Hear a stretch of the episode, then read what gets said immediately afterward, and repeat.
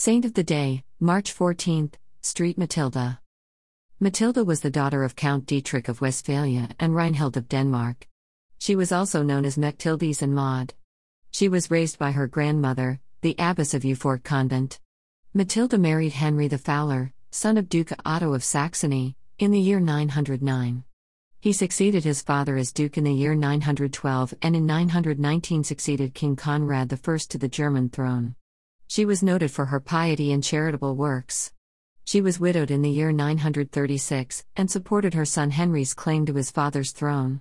When her son Otto, the Great, was elected, she persuaded him to name Henry Duke of Bavaria after he had led an unsuccessful revolt. She was severely criticized by both Otto and Henry for what they considered her extravagant charities. She resigned her inheritance to her sons, and retired to her country home but was called to the court through the intercession of Otto's wife, Edith.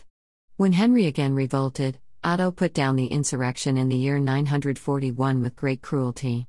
Matilda censured Henry when he began another revolt against Otto in the year nine hundred fifty-three, and for his ruthlessness in suppressing a revolt by his own subjects. At that time she prophesied his imminent death.